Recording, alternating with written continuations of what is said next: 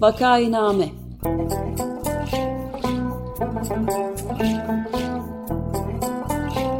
Salgın günlerinde memleket manzaraları. Hazırlayan ve sunanlar Güven Güzeldere, Ömer Matra ve Özlem Tekin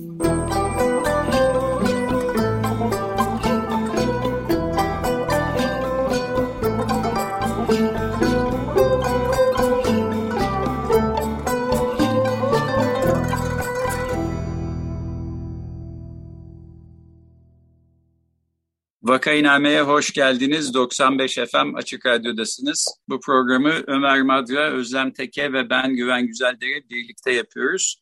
Bugün konuğumuz Ankara'dan bağlanıyor. ODTÜ'den e, öğretim üyesi Profesör Tarık Şengül. Hoş geldiniz Tarık Bey. Hoş bulduk, merhabalar. Hoş geldiniz, merhaba. Sağ olun, teşekkür Merhabalar, konuğumuz Profesör Tarık Şengül, lisans derecesini ODTÜ Şehir Planlama bölümünden, yüksek lisans derecesini aynı üniversitenin siyaset bilimi bölümünden almıştır. Doktorasını İngiltere'nin Kent Üniversitesi kentsel çalışmalar alanında hegemonya ve kent mekanı Ankara örneği başlıklı teziyle elde etmiştir. Ee, kendisi ODTÜ Siyaset Bilimi ve Kamu Yönetimi bölümünde öğretim üyesi ve bölüm başkanı olarak görev yapmakta e, uzun süredir ODTÜ kentsel politika planlaması ve yerel yönetimler ana bilim dalında da dersler vermektedir. Akademik çalışmalarının yanı sıra geçtiğimiz dönemde Şehir Plancılar Odası Genel Başkanlığı ve Diyarbakır Kenti Nazım Mimar Planı Çalışma Koordinatörlüğü görevlerini de üstlenmiştir. Şu anda İstanbul Büyükşehir Belediyesi 2050 İstanbul Vizyonu Çalışması, Eylem Planı Çalışmasını koordine etmektedir. Hoş geldiniz. Hoş bulduk tekrar. E, Tarık Bey, ben şimdi ilk soruyla başlayayım. E, İstanbul için bir vizyon e, planı var. Siz de bunun başındasınız. Bunun içinde e, işte İstanbul'un farklı bir e, farklı özelliklere sahip bir şehir olması ve daha yaşanılabilir, daha güzel bir şehir olması e, söz konusu. Biraz bu vizyondan bahsederek sonra da detaylarına doğru girebilir miyiz acaba? Evet, yani iki yıl aşkın bir süredir aslında yapılan bir çalışma. Ben daha sonrasında biraz daha geç katıldım e, vizyon çalışmasını geniş bir e, ekip yürüttü. E, İstanbul ağırlıklı.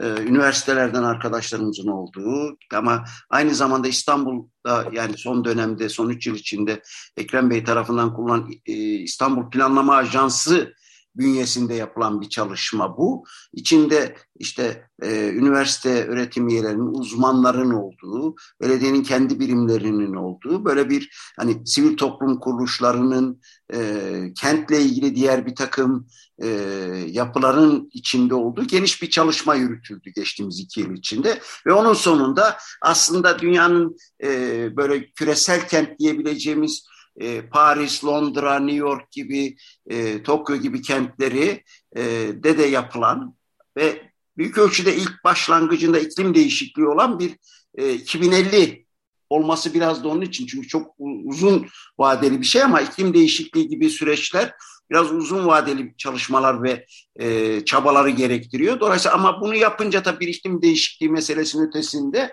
bütün bu kentlerde bir biçimde e, kentlerin mekansal şekillendirmesi, ekonomisi çünkü bunlar bir bütün olarak çalışıyor.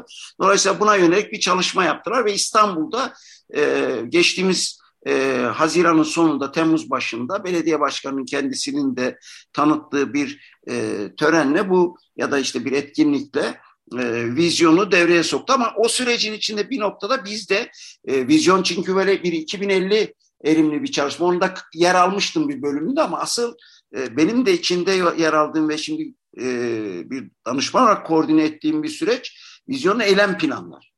Yani çünkü bunları daha beşer yıllık olarak hazırlıyoruz ve biraz daha e, aksiyon, eylem ve projeleri ve müdahaleleri içeriyor. Öbürü bir daha bize hedefleri verdi. Şimdi burada tabii önemli mesele e, 2050'ye İstanbul'u hazırlarken bir yandan hani böyle bir iklim değişikliği gibi ekolojik bir takım dengelerin gözetilmesi, iyileştirilmesi bazı kötü göstergelerin gibi meseleler var. Ama aynı zamanda bu süreçte İstanbul geleceğe taşıyacak ekonomisiyle, ekolojisiyle, demokrasisiyle, e, toplumsal refah alanlarıyla bir e, bir vizyon önüne koydu İstanbul.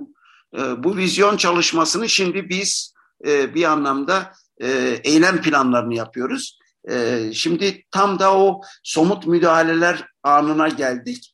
E, o tabii heyecan verici de bir şey çünkü o göstergeleri hayata geçirmeniz gerekiyor.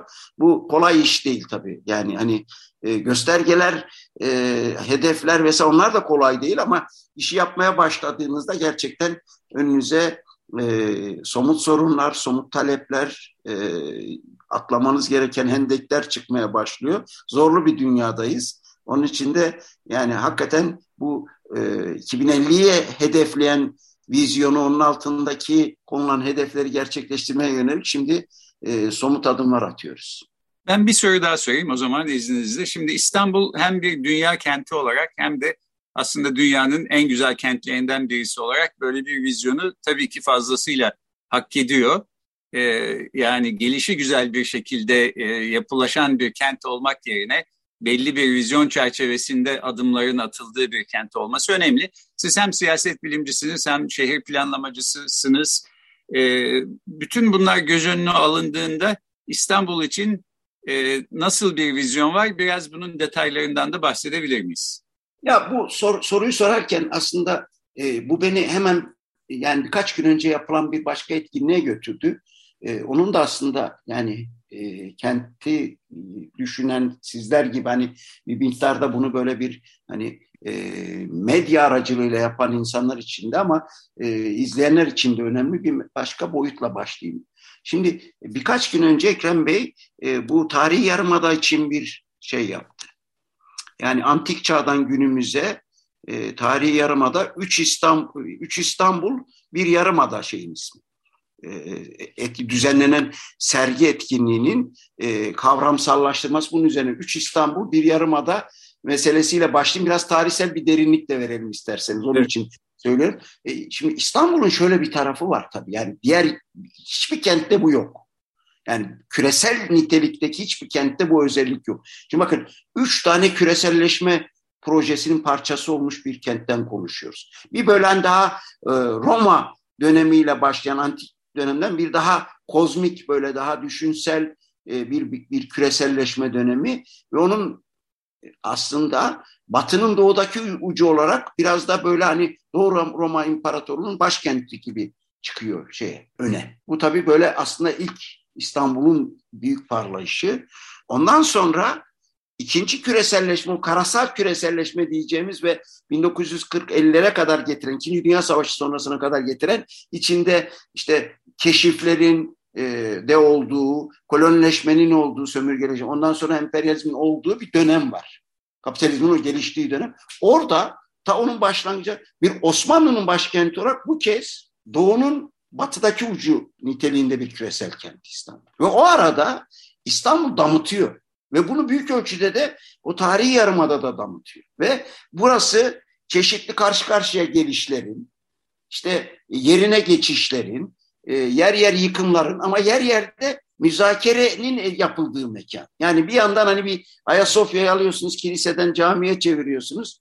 Ee, ama öbür tarafta mesela surları koruyorsunuz. Onun öbür tarafında kendi caminizi inşa ediyorsunuz. Bir yandan hani böyle bir sürtüşmenin, farklı kültürlerin, farklı dönemlerin e, uygarlıklarının mekanı ve üst üste yığılıyor bu arada İstanbul. Ve şimdi bir üçüncü dönem daha çatışmacı bir küreselleşme bugün daha açık biçimde görüyoruz. Daha bugünkü dijital diyebileceğimiz bir e, daha bilginin vesaire sürüklediği bir küres. Ama burada Buradaki İstanbul'da etrafına İstanbul'un bakın. Bakın tam da o çatışmalı ortam Beyrut'u, Kahire'yi hatta Moskova'yı neredeyse top dışı bıraktığı bir noktada İstanbul orada hala bir dünya kenti olarak bütün sorunlarına rağmen duruyor. Ve dünya şu soruyu soruyor. Yani bir arada yaşayabilir miyiz? Bu gezegen yani gerçekten geleceğini üretir. Şimdi bu şey noktada geçen hafta şeyi söyledi biraz bu tabii e, bu kavramsallaşma başkanla birlikte İstanbul Planlama Ajansı'nın geliştirdiği, birlikte geliştirdiği bir şey dedi ki bu soruyu soruyoruz İstanbul'da. Bir arada yaşayabilir miyiz diye dünyara ve ben bunu İstanbul'da yanıtlayabilecek İstanbul üzerinden üç küreselleşmeye şey yapmış ve e, bunun merkezindeki tarihat yarımada da yanıtlayabileceğimizi düşünüyorum. Evet ya, yani bir arada yaşayabiliriz dedi ve şunu ilan etti biraz da. İstanbul'u gelecekte bir müzakerenin mekanı, bir arada yaşama projesinin mekanı olarak biraz da e, bu tarihi yarımadaya yığmanın ve orada bir, bu yanıtı üretmenin önemli olduğunu söyledi. Hatta şöyle bir şey söyledi. Bir konvansiyon merkezi yapacağız dedi. Yani orada burada yaptığınız barış görüşmeleri bilmem ne falan belki de İstanbul bunun en anlamlı yeri dedi. Şimdi böyle bir tarihsellikten konuşuyoruz. Şimdi buradan bırakayım şimdi bunu bir yana ama sergi hala açık yani gezmeye açık şeyde. E, üç İstanbul bir yarımada diye e, şimdi inşa meydanda bu yarımadada e, görünmeyi bekliyor. Onu da söyleyeyim. Ama şimdi döndüğümüzde İstanbul'un 2050 vizyonuna böyle bir birikimin ötesinde çünkü İstanbul sadece tarihi yarımada değil yani koskoca 16 milyonluk çok büyük bir alana yayılmış artık büyük sorunları olan, büyük potansiyelleri de olan bir dünya kenti. Şimdi burayı nasıl düşünüyoruz meselesinde yani bir kere tabii şey meseleleri var. Yani gelecekte İstanbul için konulan vizyon bir miktar o küreselleşme projesinin içinde kalan ama bugünkü vahşi yeri yerine biraz hem kendi bölgesinin hem Türkiye'nin hem de onun ötesinde daha adil bir küreselleşmenin de bir anlamda temsilcini yapan bir konumlanış istiyor İstanbul. Bu açıkça şeyde var, vizyonda bir vizyon eylem planında var. Dolayısıyla yani geleceğe yönelik hani bu birlikte yaşayabiliriz sorusunun yanında aynı zamanda İstanbul önümüzdeki dönem daha adil. Mesela bunun en önemli meselelerinden bir tanesi bu mülteci krizi.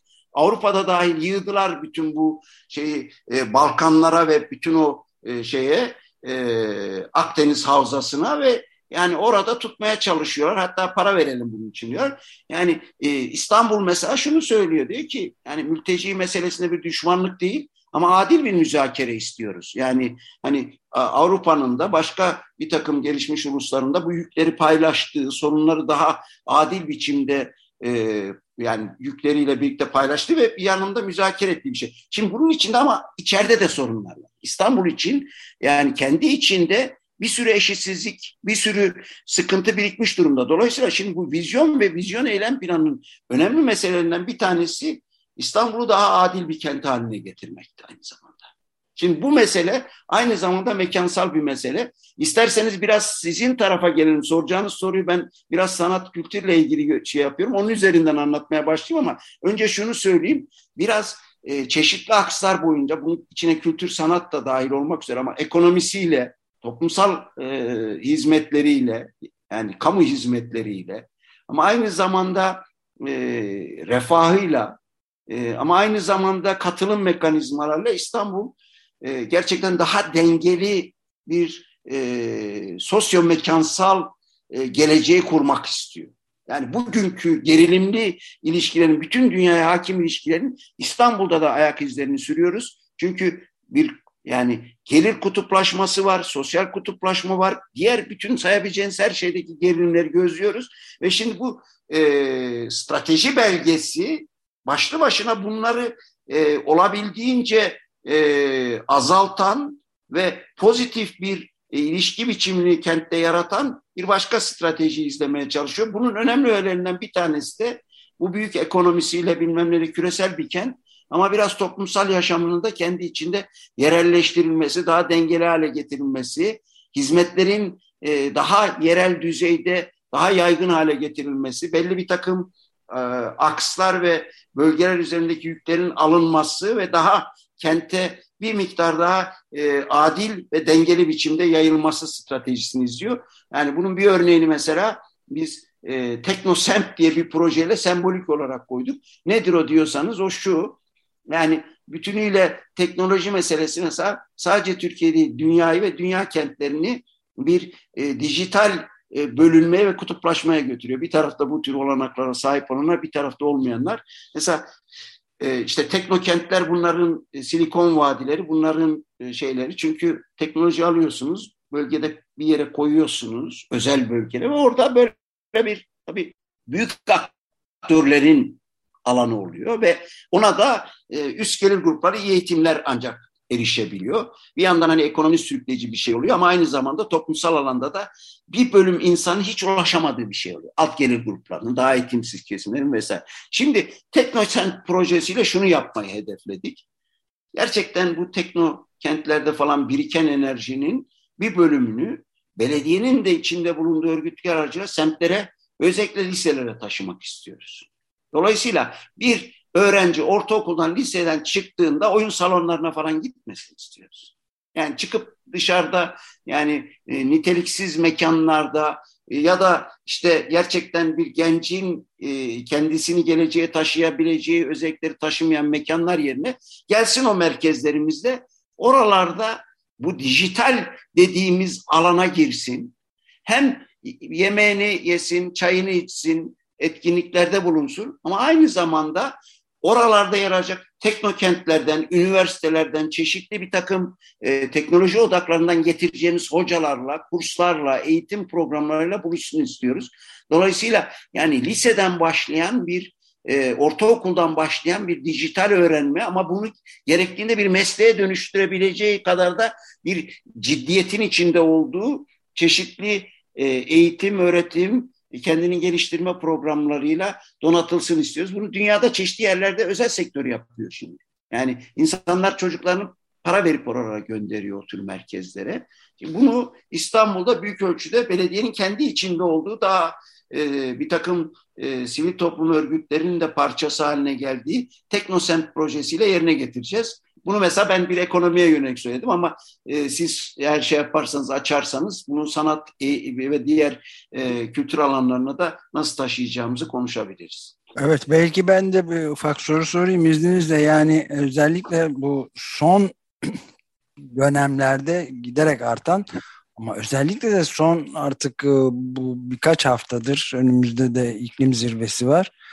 Ee, yani hat safhada e, darda olan bir gezegenden bahsediyoruz. Yani e, yeni yanılmıyorsam çok yeni yayınlanan işte Dünya e, Türkiye Doğal Hayatı Koruma Vakfı'nın da raporu vardı.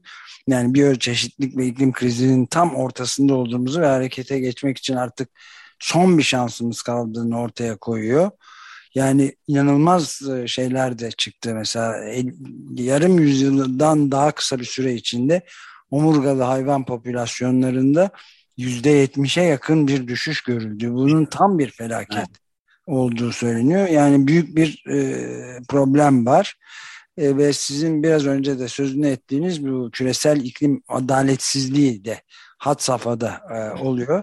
Şimdi mesela iklim aktivisti Greta Thunberg de e, New Statesman'da da yeni bir yayınlanan bir yazısında e, politikacıların da hiçbir şekilde gezegenin yardımına gitmek gibi niyeti göstermediğini bunca zamandır ve özellikle de inkar, geciktirme ve saptırma gibi şeylere saptıklarını ya yöntemlere gittiklerini söylüyor.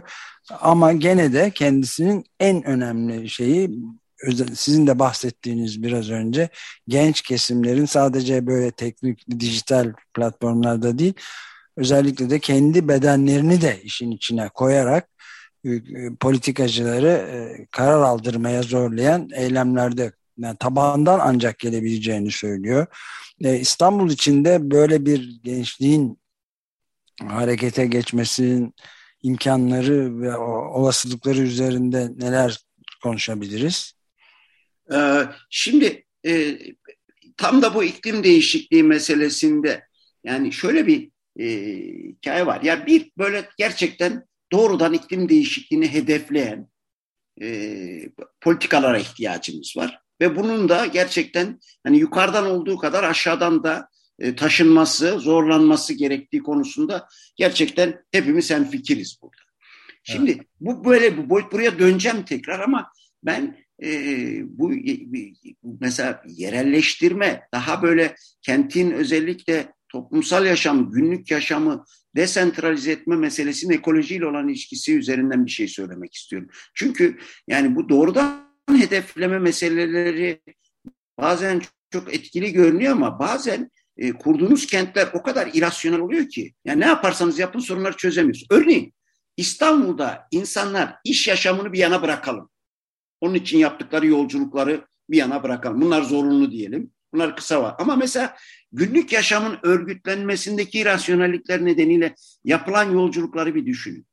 Yani mesela ya en basit şeyi almak için kentin bir ucundan öbür tarafına gitmeniz gerekiyor. Ya da bir kültür merkezi için da bilmem şeyden çıkıp Kartal'dan çıkıp gel geldiğinde Kadıköy'e ya da işte bilmem Beyoğlu tarafına gidiyorsunuz vesaire. Şimdi tam da bu söylediğim desentralizasyon stratejisinin en önemli meselesi şu. İnsanları olabildiğince günlük yaşamlarında yerelleştirmek istiyoruz. Bunu ama muhafazakar bir yerelleştirme olarak görmüyorum ben. Tam da tersine daha böyle ilerici, uçlara açık, yani hem küresel dünyaya hem İstanbul'un bütünlüğüne eklemlenen ama bunu yaparken mesela kültür merkezindeki bir etkinliği izlemek için her durumda merkeze gitmediğiniz, kendi yerelinizde bunu bulabildiğiniz ya da teknoloji için gidip bir takım kentin e, en merkezi noktalarına ya da işte bir takım teknokentlerine ulaşmak zorunda kalmadınız. Kendi yerelinizde bunu bulabildiğiniz bir örgütlenme biçiminin kurulduğunu düşün. Bu aslında İstanbul'daki trafik yani hareketlilik talebini e, yüzde kırk en az oranında düşürecek bir şey. Çünkü bu şart herhalde çünkü evet, zaten artık trafik zaten, felce uğramış vaziyette yani pek çok. Aynen, yer. aynen. Bakın binin otobüslere. Ben biniyorum İstanbul'da da Ankara'da da. Önemli bir kesimi okullaşma nedeniyle biniyor arabalara.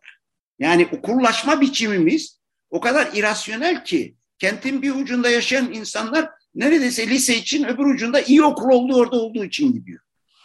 Ya da kursa gidiyor. Ya da bir kültürel etkinliğe gidiyor. Ya da bir teknoloji şeyini. Şimdi burada önemli şeylerden bir tanesi kentin gerçekten bu hareketlilik meselesini e, gerçekten rasyonalize edecek ve en minimuma indirebilecek bir forma. Bunu yaparken e, gerçekten kozmopolit bir yaşamdan vazgeçmemiz gerekmiyor.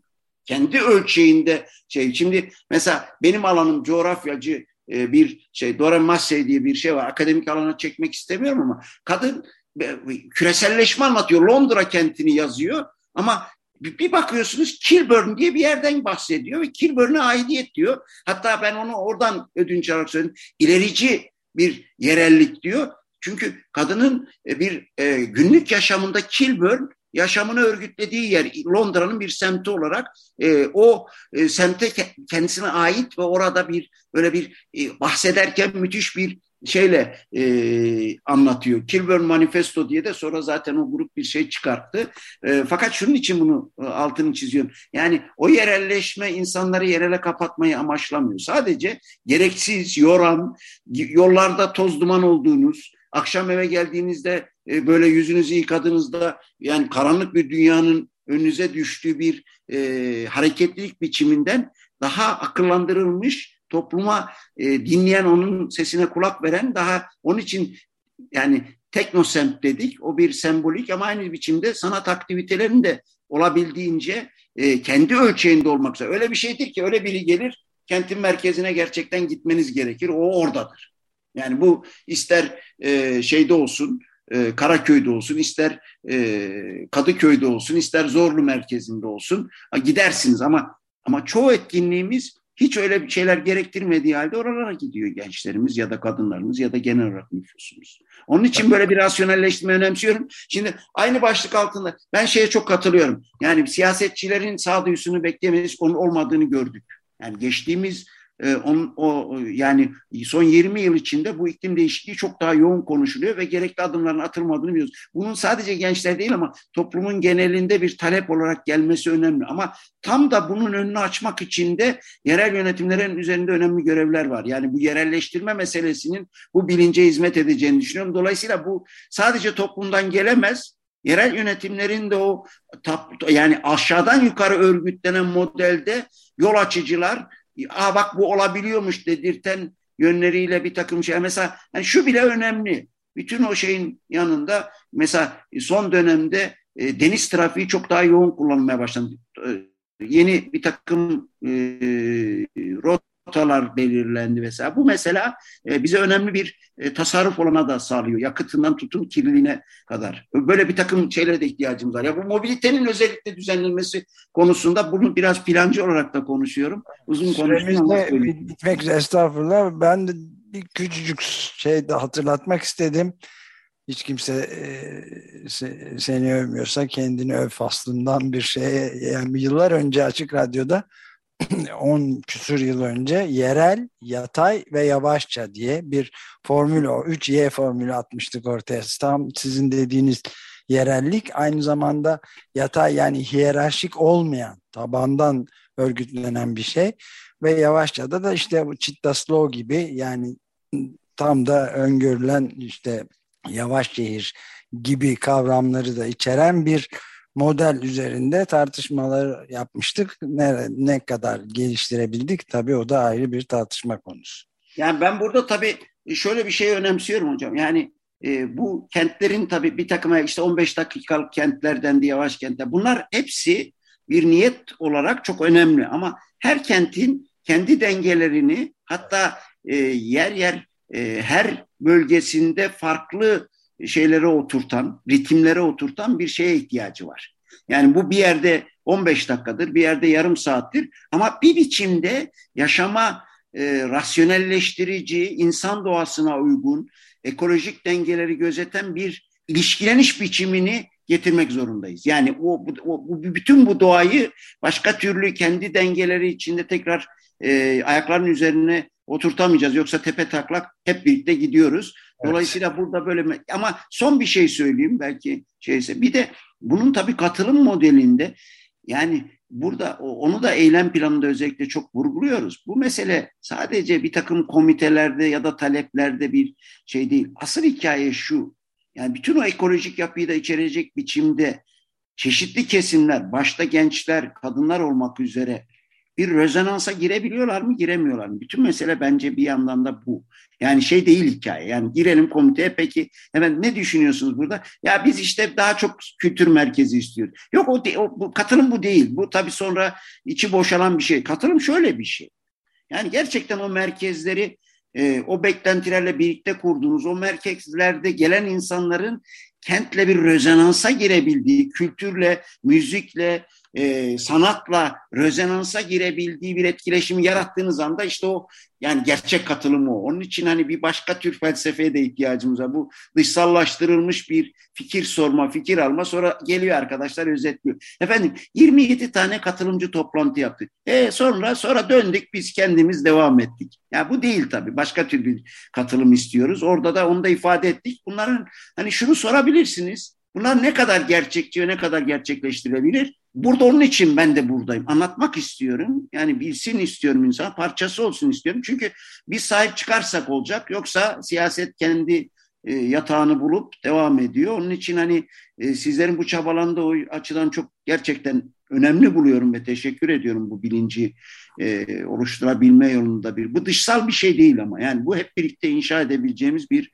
rezonans. Şurada kendimi bir an bir rezonansın içinde hissettim. Aynı şeyleri düşünen insanlarla birlikte. Çok teşekkür ediyorum. Biz de teşekkür ederiz. Böylece bu programı bitirelim. Sizin Bir Gün Gazetesi'nde Mayıs ayında yazmış olduğunuz bir yazıda gelecekçilikle şimdicilik arasında bir ayrım e, çiziyordunuz. Yani tarihsel birikimi tahrip etmek ya da geleceği ipotek et, ederek şimdi kurtarmanın derdine düşmek yerine İstanbul için böyle bir e, 2050 vizyonu oluşturmaya çalışmak bence de çok önemli. E, başarılar diliyoruz. E, böylece izninizle programı sonlandıralım. Bugün e, konuğumuz Orta Doğu Teknik Üniversitesi'nden Profesör Tarık Şengül'dü. Çok teşekkür ederiz Tarık Bey. Ben teşekkür ediyorum. Görüşmek üzere. Teşekkürler. Görüşmek üzere.